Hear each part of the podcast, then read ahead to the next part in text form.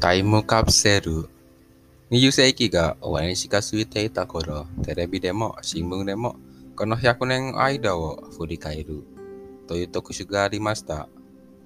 人間の寿命はだいぶ長くなりましたが、次の特集を見ることができる人はそんなに多くないでしょう。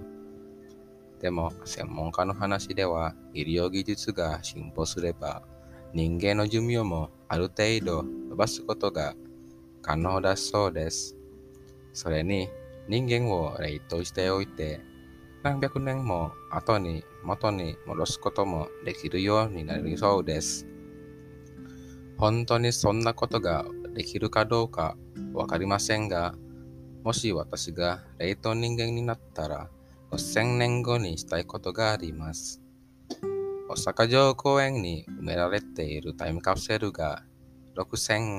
6970年に開けられるときにそそこにいてみたいのです。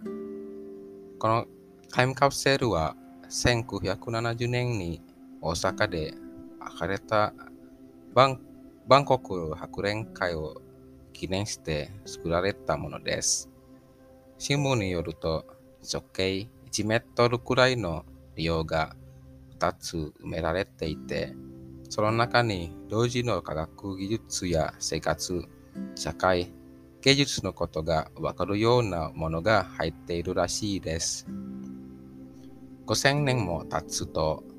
埋めてあることを忘れてしまうかもしれないし、中の状態も心配なので、多数のうち1つは100年後と開けることになっています。20世紀の最後の年にも一度開けられましたが、受信は大丈夫だったということです。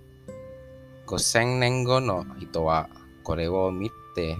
どう思うのでしょうか？その感想をぜひ聞きたいのです。